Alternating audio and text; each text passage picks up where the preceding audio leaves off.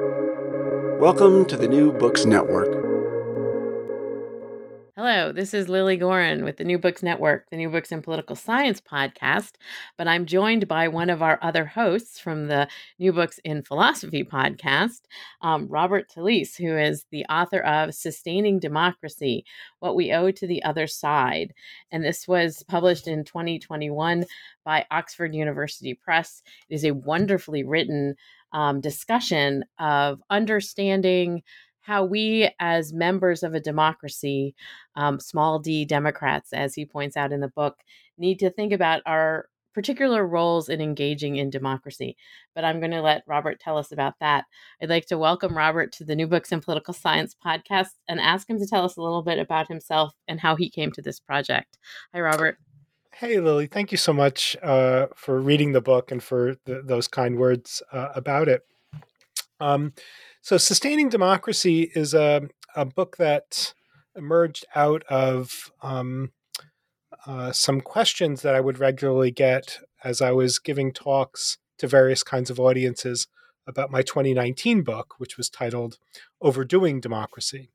Uh, the thesis of overdoing democracy is that uh, there are certain capacities of democratic citizenship that can be cultivated only in the midst of non political activities with others. And what I mean by non political activities is activities where uh, one isn't certain of what the political affiliation of the other participants is. And the Overdoing Democracy book sort of lamented the disappearance of spaces for activities of that kind and the saturation of partisan politics into every aspect of our lives. Now, the question that I would, uh, among lots of questions, but one of the questions I would normally get uh, giving talks uh, about that thesis um, runs like uh, the following. Um, someone would say, okay, let's, I'll grant you, democratic citizens need sometimes to engage in these non political cooperative efforts and, and endeavors.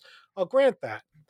But when it is time to do politics, how are we supposed to do it, given that we are prone to see the other side as benighted, depraved, untrustworthy, unpatriotic, enemies of democracy itself, perhaps. So, what am I supposed to do when it's time to do politics? I'll do non political stuff. That sounds great. But how am I supposed to do politics?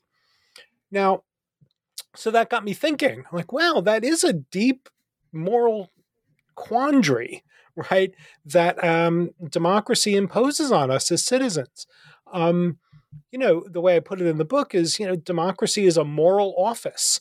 You know, we are engaged collectively in the project of wielding power that ultimately winds up um, uh, exerting force over people we claim to be our equals. So there's a, a, a moral puzzle at the heart of democracy as to how that can be okay how you know how being subject to political power uh, is consistent with one's moral status as a, as a as a social equal. That's a puzzle, but it gives rise to this, um, you know, what I call in the book the Democrat's dilemma. Again, little d, um, saying that you know we have the responsibility as members of a self governing community of equals to attempt to pursue, to seek, to realize more completely justice, right? That is so. So, as citizens, we're required to think in terms of the larger political ideals and not just our self interest. So, we're supposed to wield our political power in ways that are designed to further justice as best we understand it. At the same time, though, we're required to acknowledge the political equality of our fellow citizens, even when we disagree with them about what justice is all about. That's so, and that looks like a puzzle, right? It looks like, well, how am I supposed to further justice and recognize the political equality of my fellow citizens, even when they're wrong about justice? Because it looks as if recognizing their political equality obligates me to maybe listen to them, give them a hearing, give them a platform, consider things from their perspective, listen to their concerns and priorities, and try to accommodate as best I can uh, a due regard for their values. But if I'm convinced that all of those values are, you know, misguided and their perspective is distorted, it looks as if sort of trying to um, show them a due regard for their political equality is actually a way of obstructing my my efforts to realize justice. And so it looks as if the democratic citizen is kind of in a bind. Uh, that is the result not of uh, anybody falling down on the job of democracy. I mean, that's the real sort of that's the thing that sort of occurred to me that was really, uh, uh, you know, even more troubling. It's like this is not a, a story about a a, a, democratic dysfunction or a democratic you know conflict within democracy that is due to somebody not doing or to citizens not doing what they should. Actually this is the kind of conflict that arises out of the effort to do what one should. So that's the, uh, the you know that's what got me thinking uh, about the book was that sort of question that was raised about uh, in response to the thesis of the first book very quickly, just a just a little bit about myself. I'm a democratic theorist, uh, um, and uh, I'm also um, uh, philosophically a pragmatist. So I work out of the tradition of Peirce, James, and John Dewey, and Jane Addams, and that whole uh, crew of um, philosophers who see the see that our theorizing has to be informed and guided and in some ways constrained by um, real world tests by the attempt to address real world problems and the effort to re you know to adjust our theorizing in terms uh, uh, in response to uh, real world feedback uh, and so on and so forth.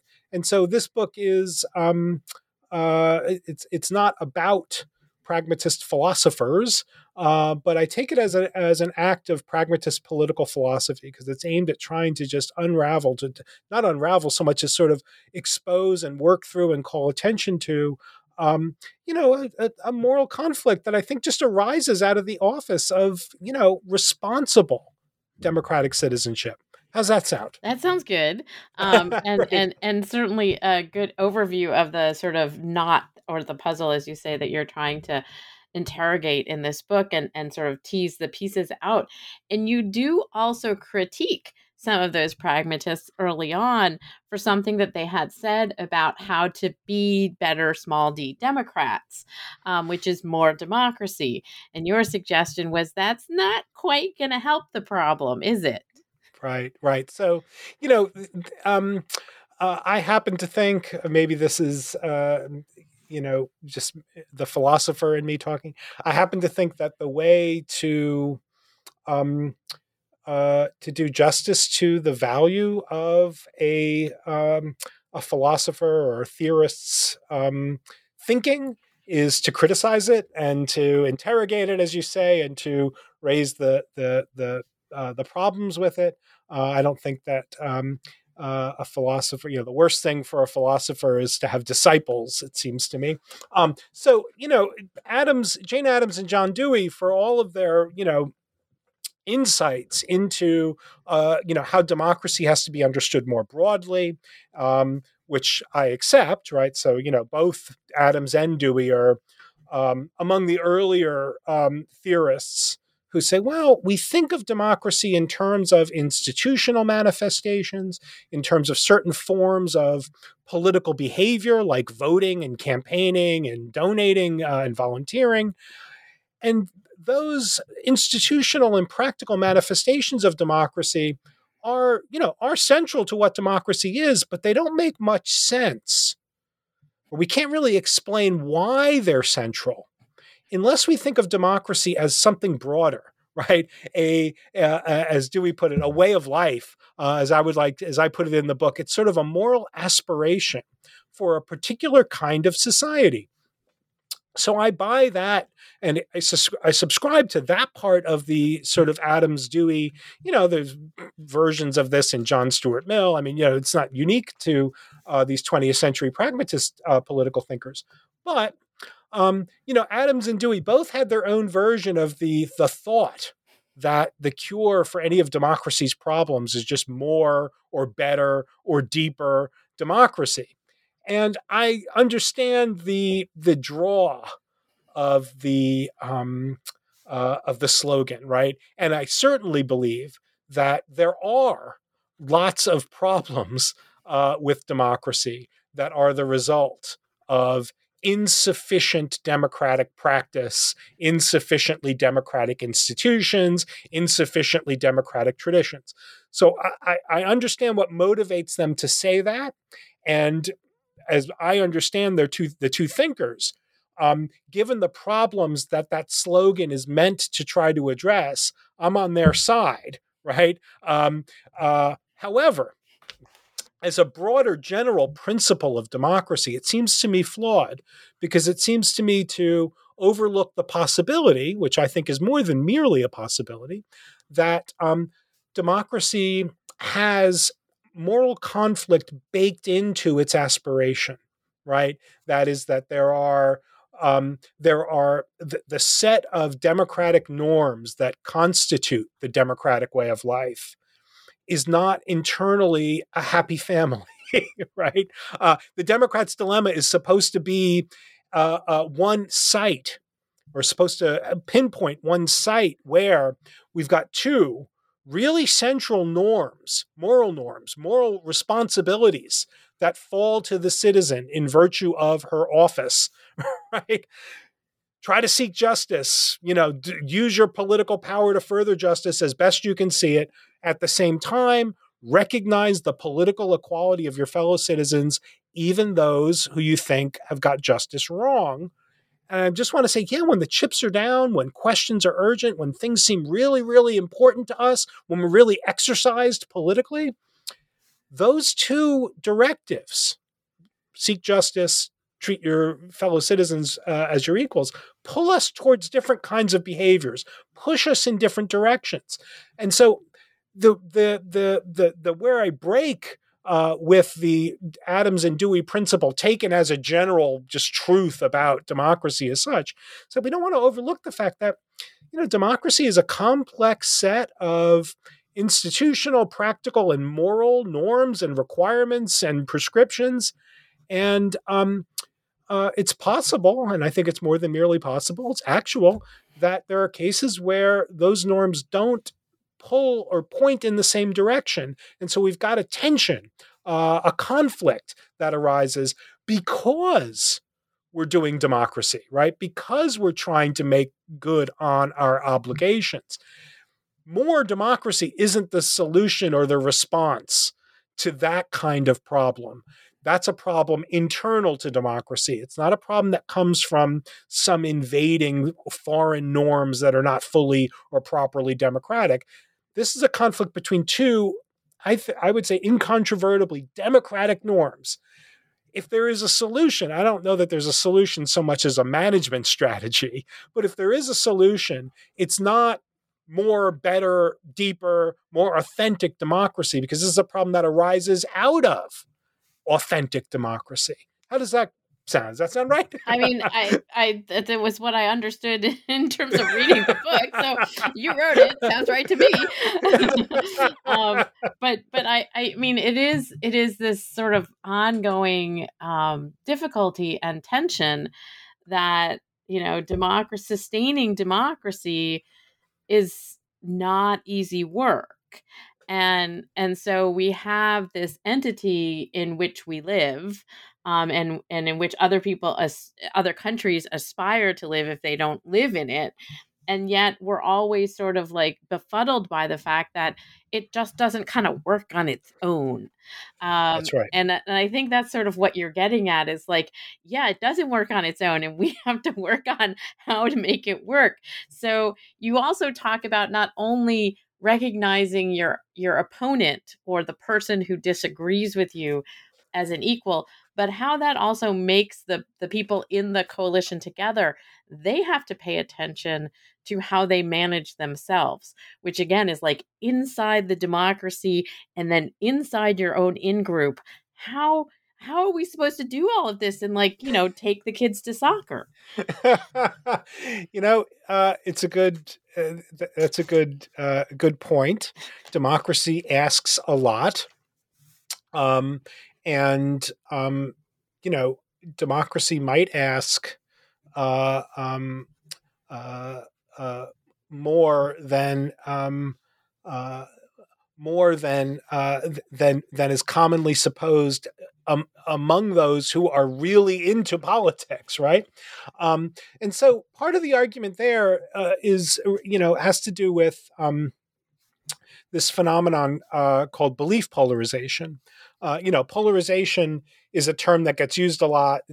It's not often, you know, stated clearly what um, what it means typically when people political commentators and pundits uh, talk about polarization they're talking about a sociological divide between you know two political units like two political parties you know where they the parties retreat to their ideological extremes the middle ground falls out there's no basis for cooperation or productive communication and so there's a lot of you know deadlock and log jams and uh, resentment and frustration and all of that um, uh, at a certain intensity is very bad for democracy. Belief polarization, though, is this different kind of phenomenon. It's cognitive. It occurs within a group.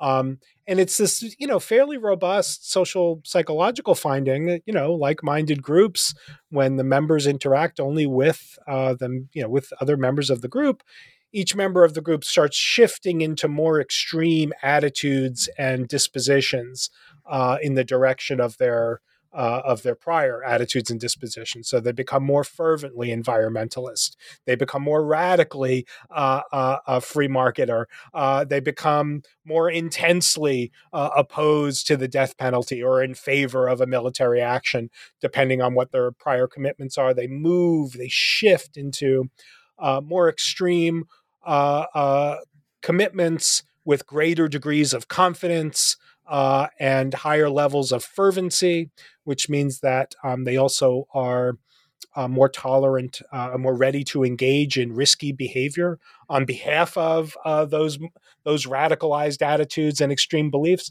So and I should mention, belief polarization is not unique to political commitments. You know, it's it's found and doesn't seem to discriminate about what what's the basis of the like-mindedness of your group. Is it that you all, you know, uh, you know, you all like David Lynch movies? Well, if you get together to talk about how great David Lynch movies are, you emerge from that conversation thinking they're even better.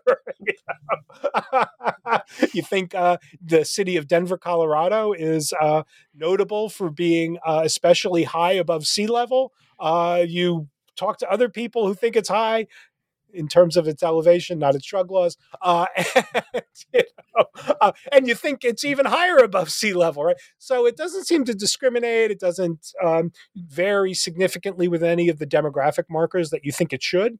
So it doesn't vary with education, doesn't vary with ethnicity, religious conviction, economic status, gender identification, any of the, it's been found all over the world, studied for, you know, 60 years, 70 years now. Okay. However, um, you know, belief polarization, it's sometimes called group polarization, is something that democratic theorists and uh, people who are working uh, in in the the area of democratic theory now that now calls itself political epistemology are get are interested in this for obvious ways. It's kind of a fascinating, you know, uh, fascinating and fascinatingly robust uh, cognitive uh, tendency that we have. Um, but a lot of the discussion of the political significance of belief polarization tends to focus, I think, too exclusively on the extremity part, right?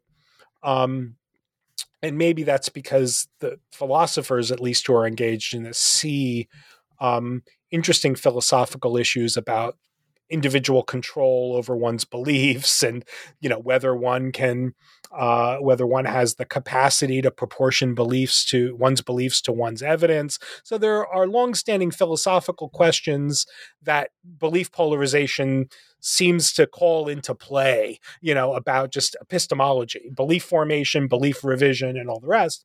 Um, and all that is interesting to me. Uh, two th- features of the phenomenon that I think get a little bit less play, but strike me as more politically salient than just the shift towards extremity, is that as we shift towards extremity, we also grow more inclined to be suspicious of people who we see as outsiders. Uh, and suspicious is putting it politely, right?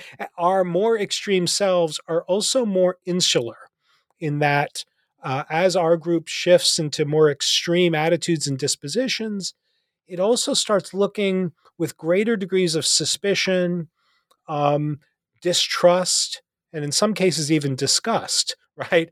At those we perceive to be outsiders.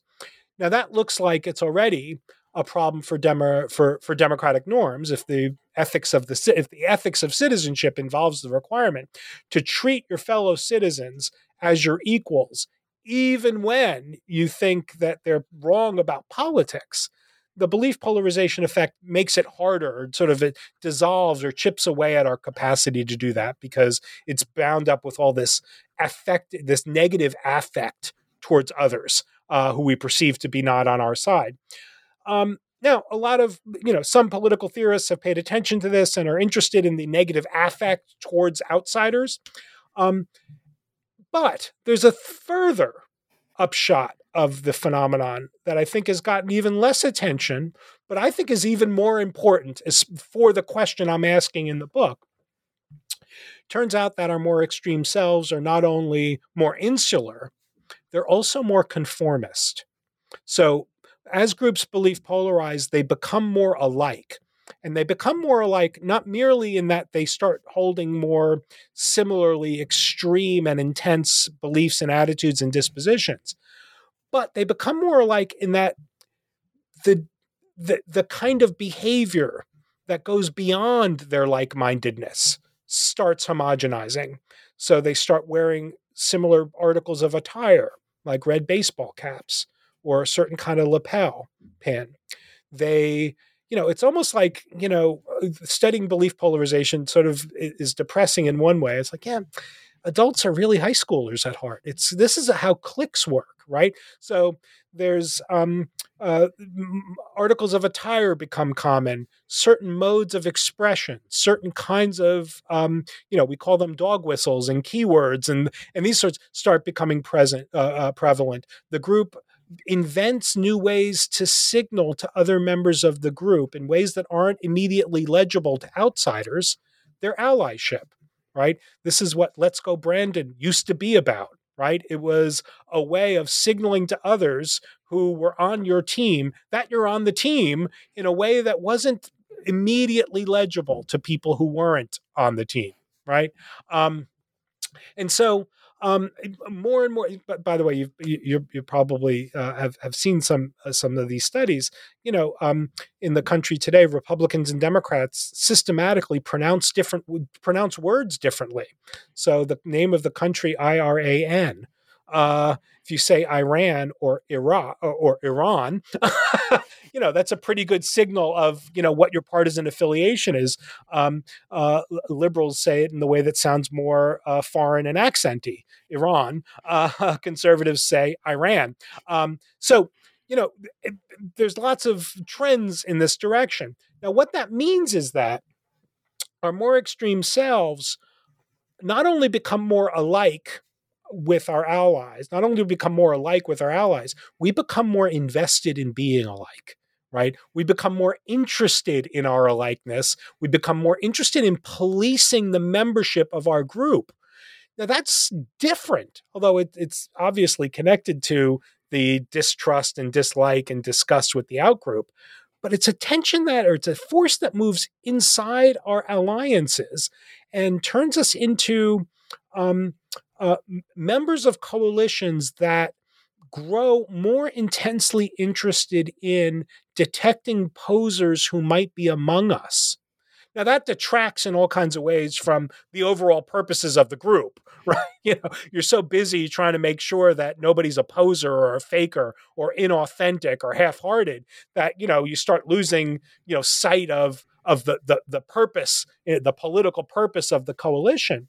But it turns out that, you know, belief polarized groups start expelling members because as the demands, as the standard for authentic membership in the coalition starts escalating and becoming more demanding, more people fail to meet it. and the people who fail to meet it get expelled.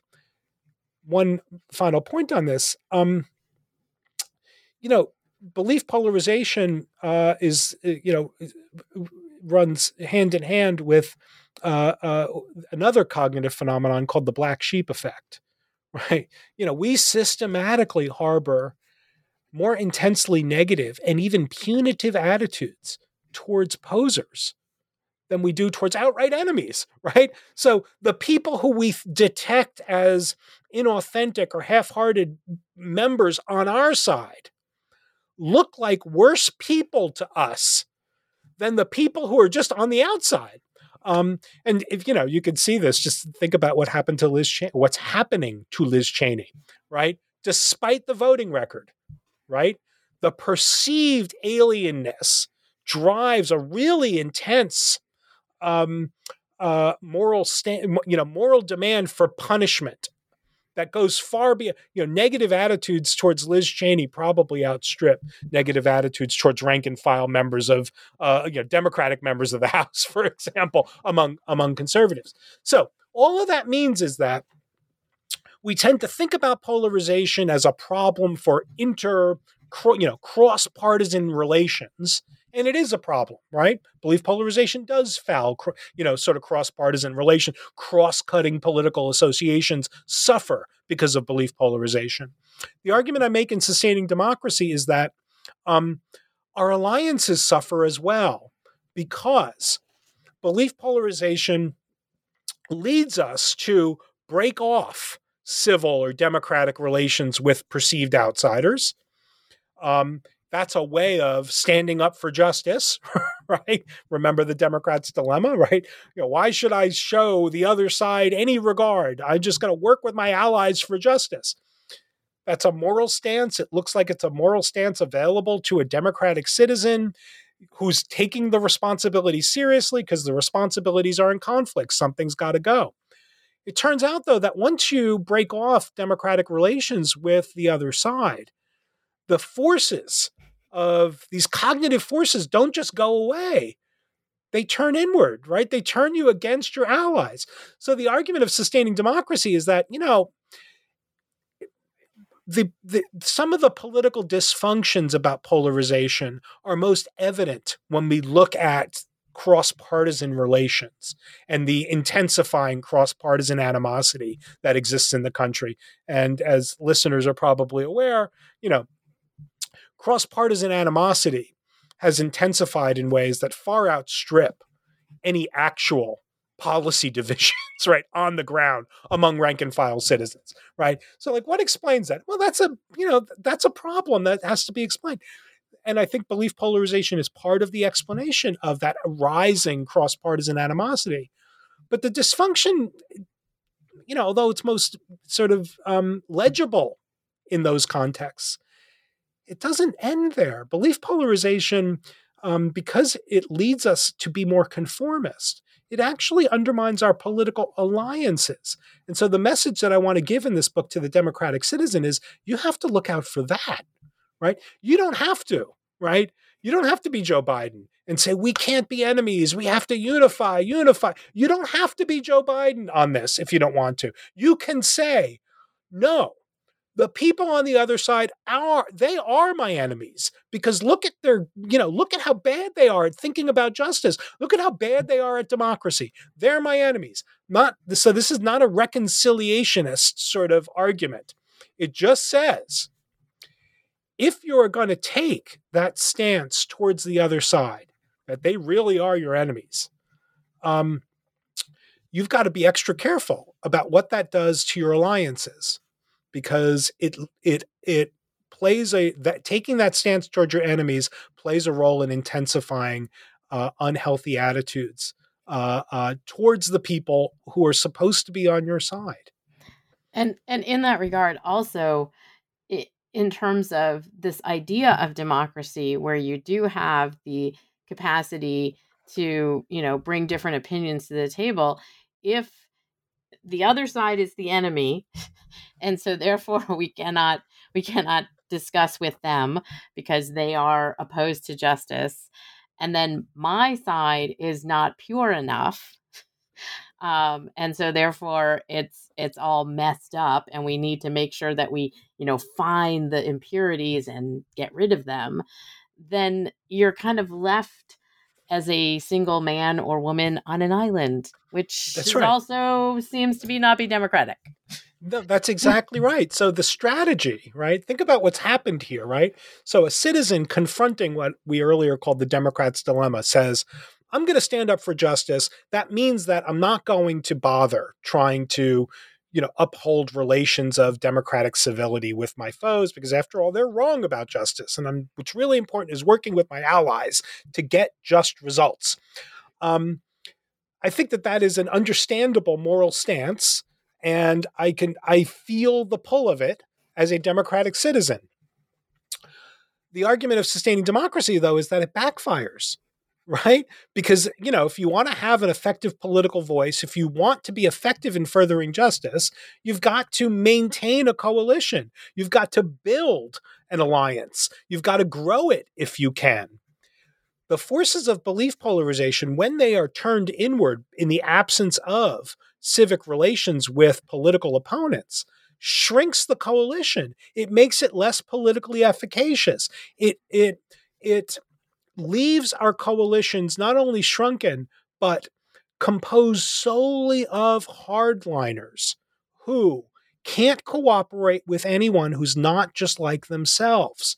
That is, belief polarization ultimately turns whatever coali- coalitions remain into hierarchical and internally non democratic political formations because uh, one feature of intensifying conformity pressure is not only that the, the the as the pressure to conform escalates, more people fail to satisfy it, and so they get expelled. But as groups become intensely conformist, they also become more and more reliant on hierarchy, because you know you want just like in high school, right? You want to have a really intense, like tight knit social group well, you need somebody to tell everybody, to signal to everybody what authentic membership looks like. And that's a non-egalitarian, right, mode of being of of relatedness to other human beings when someone else gets to set the standard, right? And everyone else has to fall in line or get expelled. And so there's a kind of when I say it backfires, it's not only a practical backfire, and that well, when the coalition shrinks, it becomes politically less efficacious that is true. That is part of what happens. It's also a moral backfiring, right? Our political coalitions in the absence of civil relations with foes our political coalitions become less democratic internally so they become less able right to function as democratic movements regardless of their of their aims they internally embed some deeply um, nasty uh, anti democratic norms like hierarchy and conformity. And, and of course, we do also know from all of the research on um, sort of voters' inclinations and brands um, that it's not only that you might wear a red hat should you be in a sort of MAGA oriented uh, zone or you know you might have UGG boots um, that you're wearing, but also you know Democrats drive Subarus and Republicans drive four by fours by Chrysler. Um, and and you you know you just need to look at what kind of magazines you your neighbor gets and you can figure out everything you need to know about them and so that there is this internal conformity that takes place without even being aware that it's going on yeah, and so you know there that's I think that's exactly right, and um, that the the kind of data that you were just mentioning, you know, is a huge part of the the, the argument of the the former book, the Overdoing Democracy book, which is about the saturation of partisan identity into you know Liliana Mason lots of people who write about this stuff. the infiltration of partisan identity into what were not too long ago um, you know, everyday activities that didn't have so legible a partisan uh, valence now all of a sudden do. So I'm sure you've you've you and uh, some of the listeners uh, are aware of you know how you know how robust a indicator or predictor of your voting uh, uh, your voting behavior uh, uh, is how close you live to a Whole Foods store is a really good indication of how likely it is that you voted for Barack Obama. Yeah, how close you live to a Cracker Barrel restaurant, you know, is a really, really good indication of how likely it is that you vote conservative uh, in presidential elections. And you know that I think reveals all kinds of interesting political and sociological facts about um, uh, how unlikely it's becoming in the country for citizens, ordinary rank and file citizens, to have unplanned social interactions with people who aren't politically like themselves. And uh, part of the data about belief polarization has been emerging, showing us that you know, contexts of like minded discussion are really good experimental contexts for initiating belief polarization under conditions where it can be studied. But it turns out that, um, you know, what are good conditions for initiating a phenomenon so you can study it it's not always a good indication of what the ultimate mechanism that gets it going is and it turns out that belief polarization can be initiated in all kinds of indirect ways that don't involve like minded discussion. They involve the priming of partisan identity right? The affirmation the you know the the what used to be on the front page every uh, day of usa today the pie chart right? That says hey left leaning environmentalists also have the view that you have about immigration. For a left leaning environmentalist to find out, oh, I'm like my friends in this other new way that's a way to get you to, on the path towards more extreme attitudes uh, in the direction of your prior uh, uh, dispositions towards immigration to find out that, well, the environmentalists that you ally with are also in favor of weaker immigration restrictions. That makes you think that there should be even weaker immigration restrictions, right? And if we are living in a world where everything is a partisan signal, then we're setting ourselves up. Right? It's not just the internet that's an echo chamber. Like the world around us now has an echo chamberish kind of feature, um, and what that means is that um, you know the world around us now, modes of dress, our neighborhoods, our occupations, becoming more partisan, you know, more sorted according to partisan identity. What that means is that you know um, we're becoming not only less uh, less adept at dealing with uh, our fellow citizens uh, who are our partisan foes who disagree with us, we're losing the uh, the same capacity to deal with disagreement among our allies. And if you want to see evidence of that, uh, listeners, uh, just go and look at your social uh, media feed on the night of the Met Gala and just watch. I, mean, it was it was deeply depressing to me because uh, I count a lot of these folks uh, as my allies politically, to watch the the vitriol with which progressives and liberals were calling each other fakes, given how they reacted to the tax the rich dress. It's just like, well, wait a minute. Let's not lose sight of the fact that, you know, we've got bigger fish to fry, right? Like, you know, once we get to talking amongst our amongst purported allies about what the actual aims of the group are, the disagreements tend not to really be about, well, you think tax the rich means X, I think tax the rich means Y, this is how we tax the rich, this is how we need to change what we're doing. These weren't discussions about the details that need to be sorted out once we start thinking what our policy proposals ought to be about you know taxation and the rich and closing loopholes and whatever. Um, these were um, uh, online uh, debates that very just that quickly devolved into um, uh, uh, you know debates about who the real progressives are, right? Who are the real allies? Totally predictable, by the way, given the phenomena that are in play totally predictable, but still politically destructive. Um, belief polarization you know, leads us to adopt that view that democratic relations are proper only among people who are just like me. And that's fundamentally anti democratic, both practically, because you know, as you were saying earlier, Lily, you know, you, you need to get stuff done, and that means you got to be able to tolerate differences and find common ground, um, and all the rest.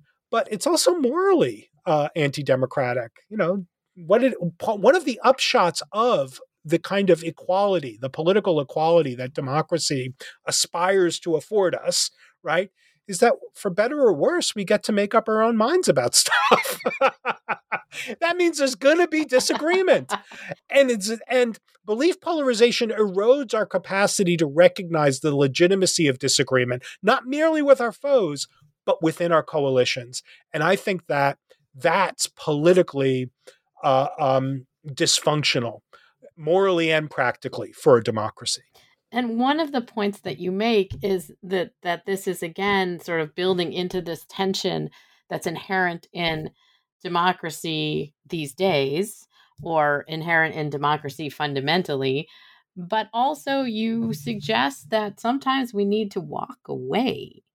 Um, can you explain how walking away and and sort of having a chance to remove yourself from any echo chamber or chamber in general um, is part of the way we may be able to find our way back to undoing this knot?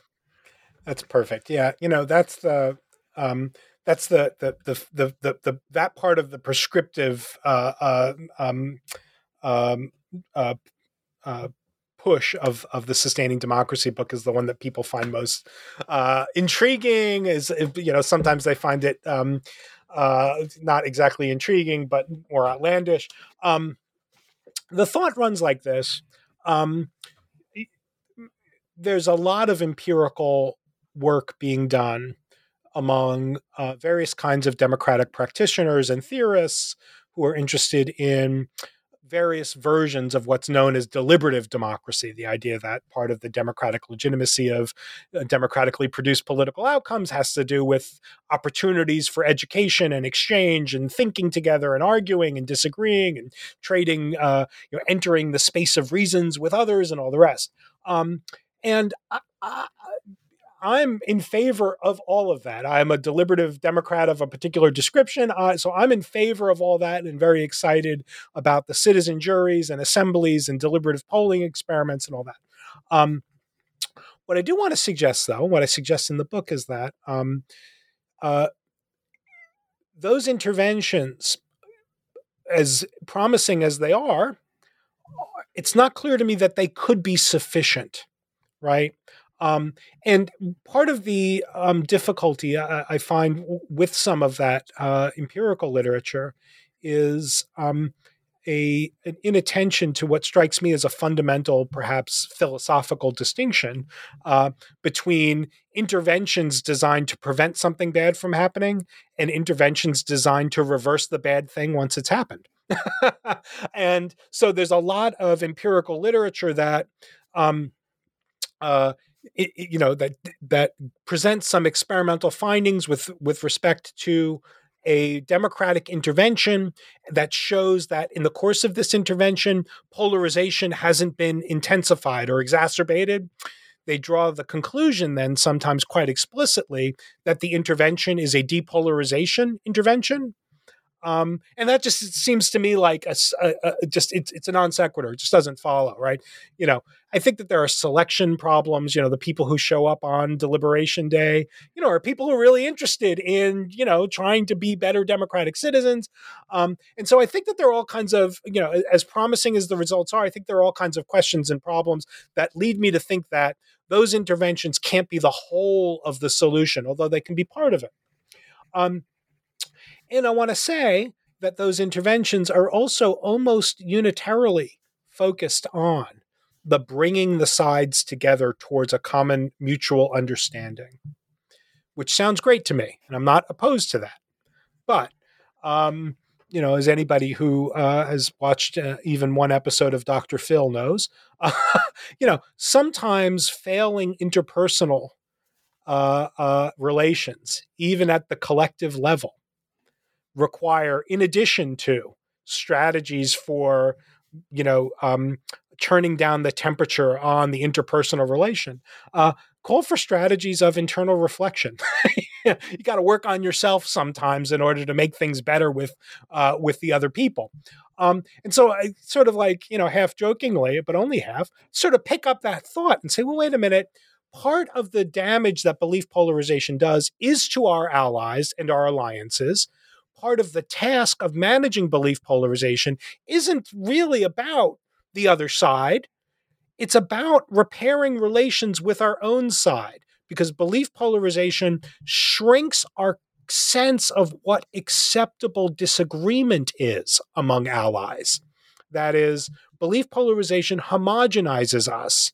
And so, as we more intensely believe polarized, we become more inclined to see disagreement about what the group's aims are as disqualifying of some people from authentic or legitimate membership in the group.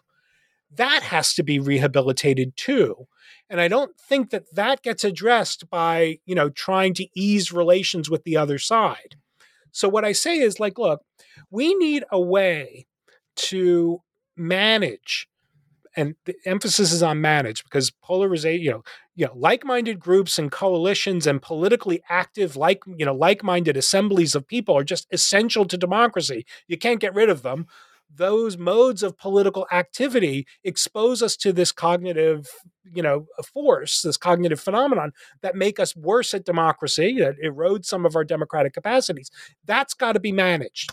And i want to say well the way that's got to be managed is you've got to find um, you've got to find occasions for political activity and there i say reflection thinking finding out where you stand, not by figuring out where your friends are, but finding out where you stand politically by thinking your way through issues. You got to build context where you can engage in a certain kind of solitude, uh, uh or I should say, political solitude, because the point is not, hey, politics is small potatoes, don't sweat the small stuff, you know, take a day off, relax, retreat. Thought rather is that our conception of democratic space and our conception of civic duty have to be expanded so that they can include what seems to me to be essential functions of the democratic citizen, which involve moments of solitary and detached reflection on politics.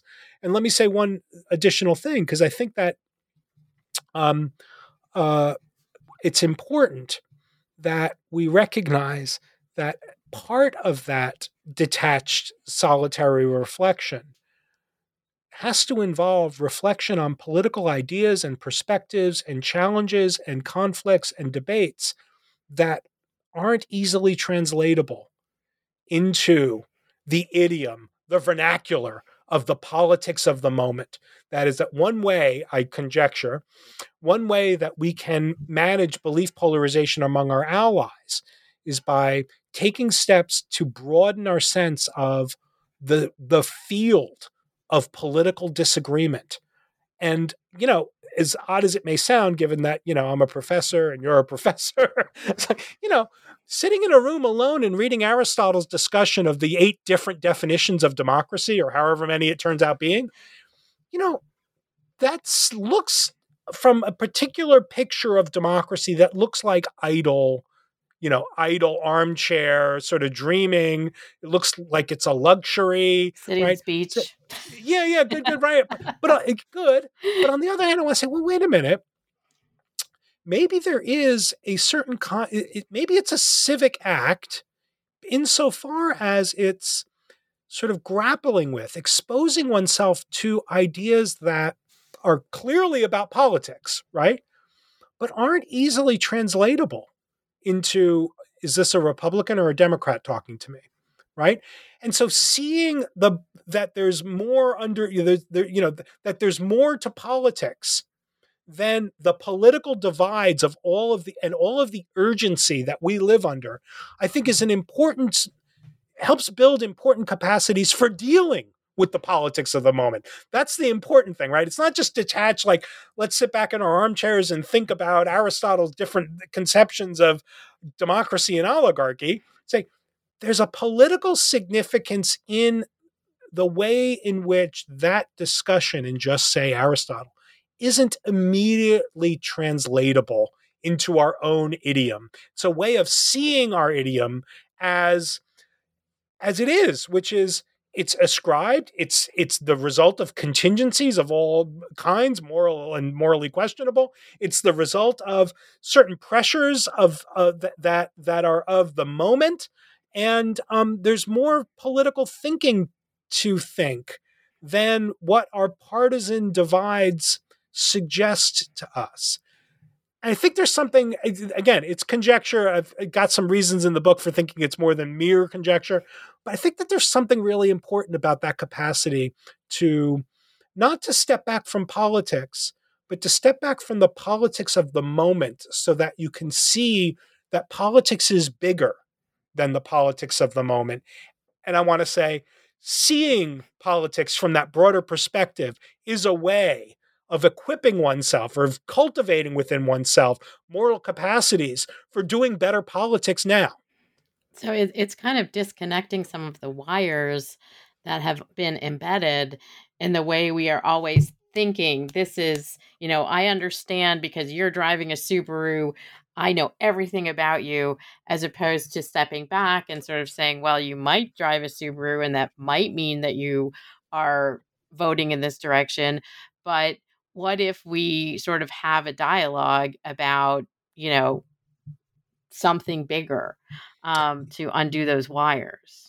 That's right. You know, what got me thinking about this, I, I tell this, each of the chapters of the book begins with a little vignette, right? Or maybe, you know, a little story. And they're all true, by the way. Let me just emphasize that, although some of them are, uh, are, are, are kind of weird. Um, but w- one of the things that got me thinking in this direction was sort of like an informal little experiment I conducted in the 20, you know, in the lead up to the 2016 election, where, you know, every day people, especially people listening from the US will remember, every day there was some new thing that was said by either Hillary Clinton or Donald Trump that was the source of outrage or delight or you know uh, um, uh, disgust or anger or resentment or whatever um, uh, from and and it was presented as can you believe this? You know look at you know.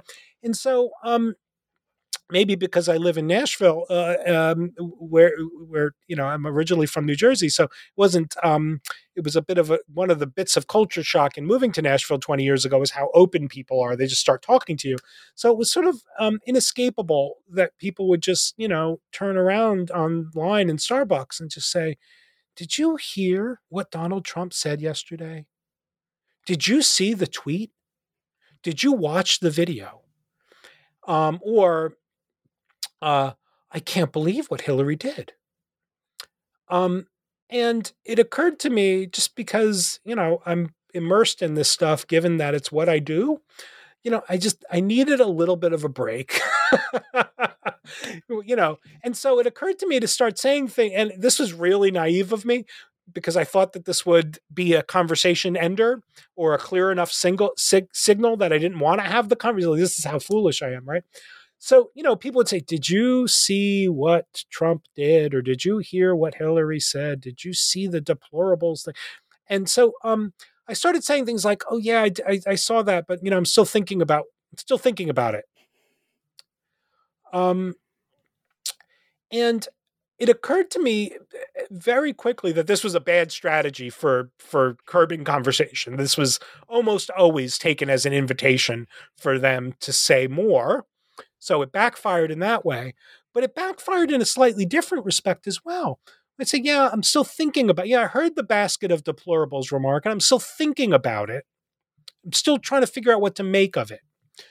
Um, it was uh, that statement. I'm still thinking about it.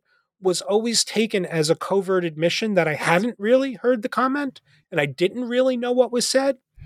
And it struck me that in the popular idiom, the popular practical sort of vernacular of politics, claiming for oneself the time to think is an admission of an, a kind of uninformedness. Because the assumption is, and the and with my intel, my casual interlocutors from you know a taxi cab driver, whatever, was if you don't know what to think about this, you must not have really heard it.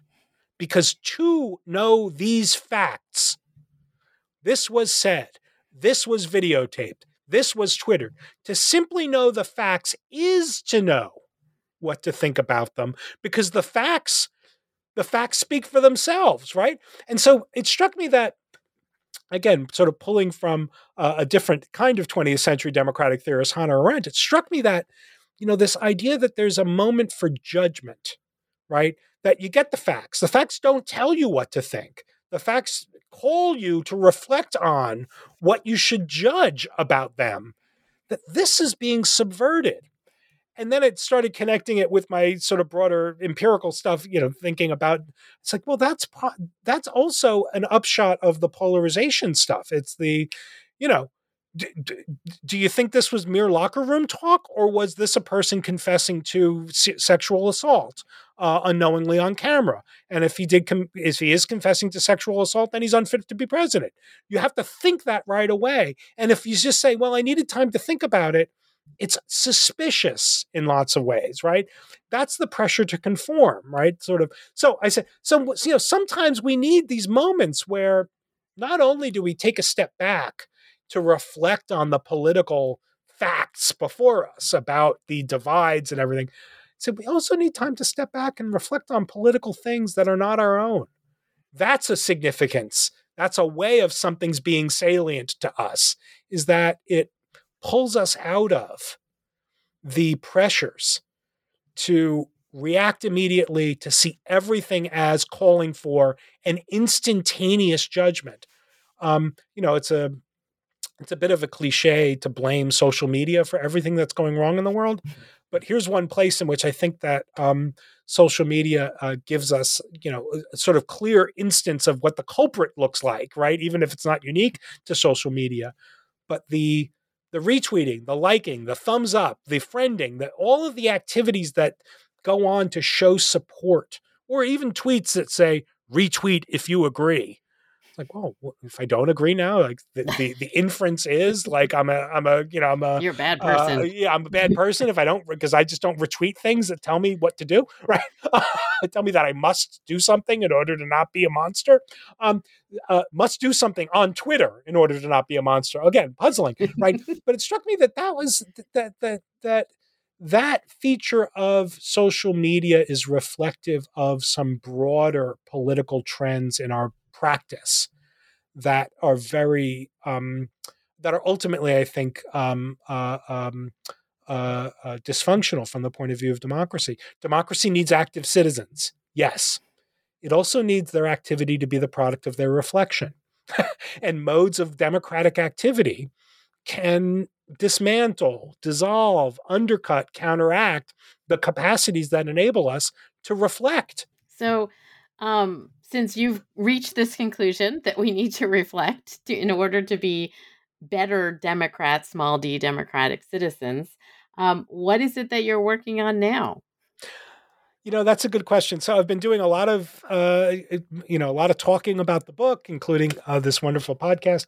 Um, the um, the thing that I'm thinking about doing um, next is um, you know that that, uh, that that that case for social distance as an as an essential sort of moment and site of civic responsibility and democratic citizenship um, comes up in the book at the end, and I don't think it's fully articulated.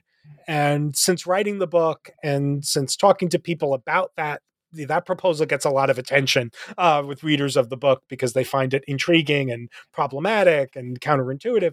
Um, I'm thinking about uh, um, doing a uh, doing a book that's just about the polit- what I call the politics of distance, uh, trading a little bit on Iris Marion Young, uh, you know, and um, I think that ultimately the argument leads me to a slightly different, but I think kind of compelling argument in favor of the humanities uh, you know, one of the feature, you know, there's a lot of pressure on us as educators to make our course contents and what we do in the classroom very directly relevant to the political situation we as a country find ourselves in that in our sort of civic education and our way of you know making you know adults um, uh, competent citizens. We are directed, and sometimes I think in very overt ways, to sort of make what we do as professors and as educators very explicitly relevant to the political situations of the day.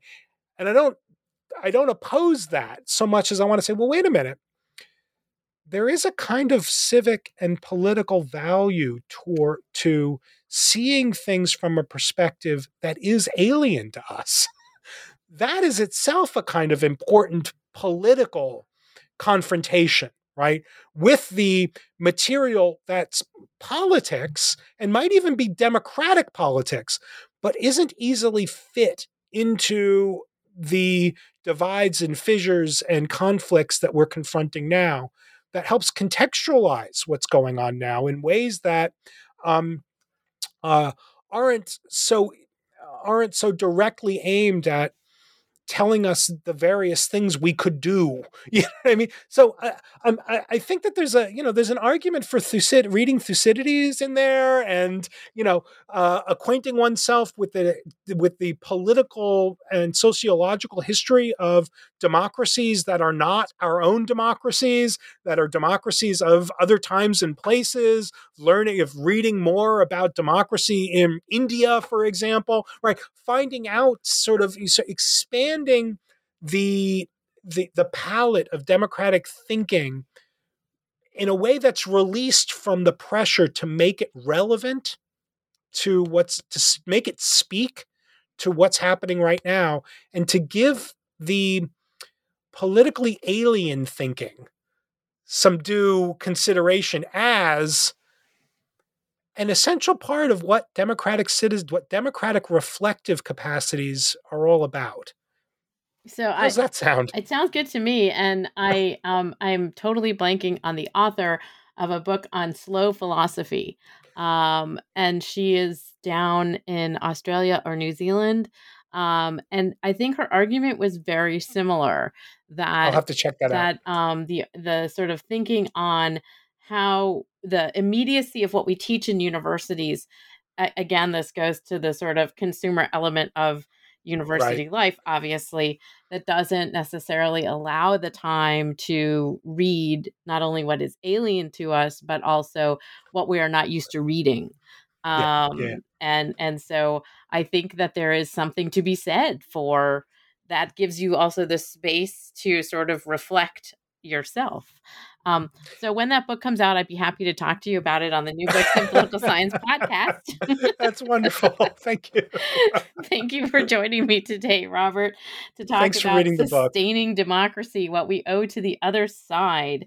Oxford University Press 2021, I believe. Yep. And of course, available on the Oxford University Press website.